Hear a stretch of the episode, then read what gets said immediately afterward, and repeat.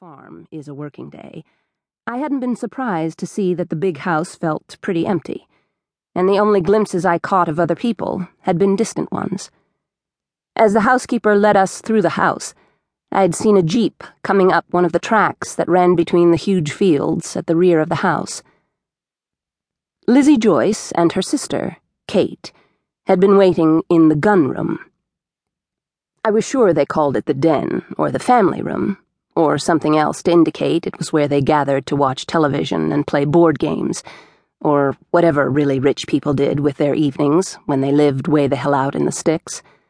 But to me, it was the gun room. There were weapons and animal heads all over, and the decor was supposed to imply this was a rustic hunting lodge. Since the house had been built by the Joyce grandfather, it reflected his taste, I guessed but they could have changed it if they'd objected.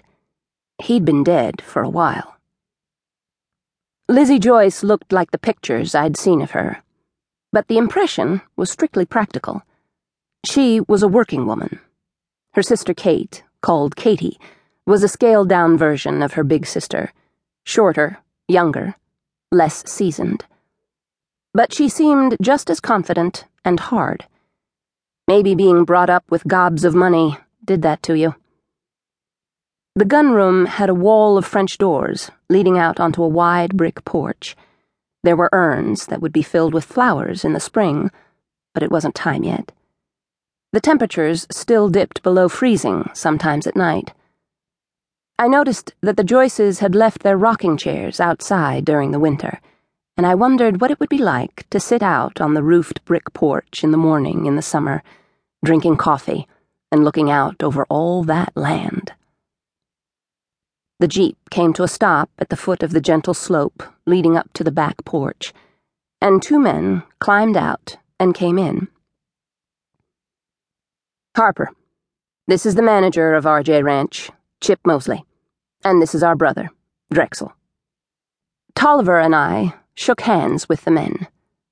The manager was rugged, weathered, and skeptical green eyed and brown haired, and he was as ready to leave as the brother.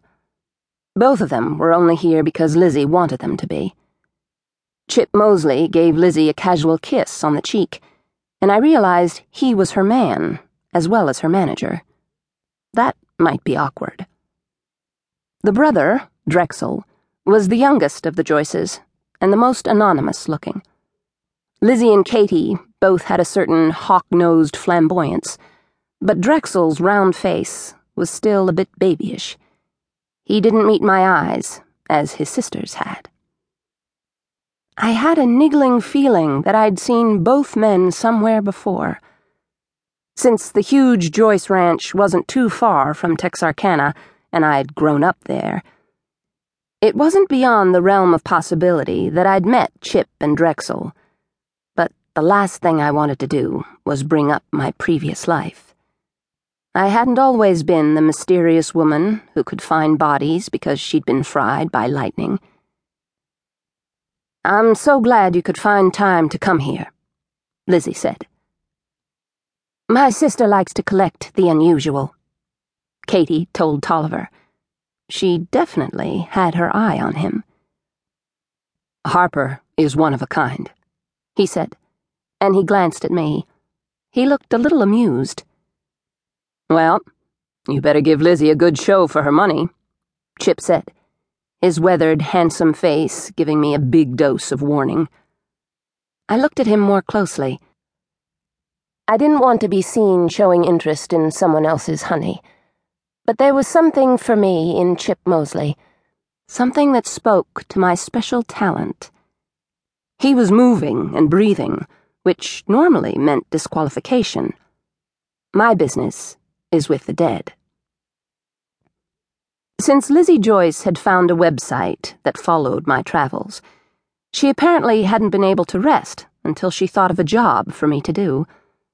She'd finally decided she wanted to know what had killed her grandfather, who had been found far away from the main ranch house, collapsed by the side of his jeep.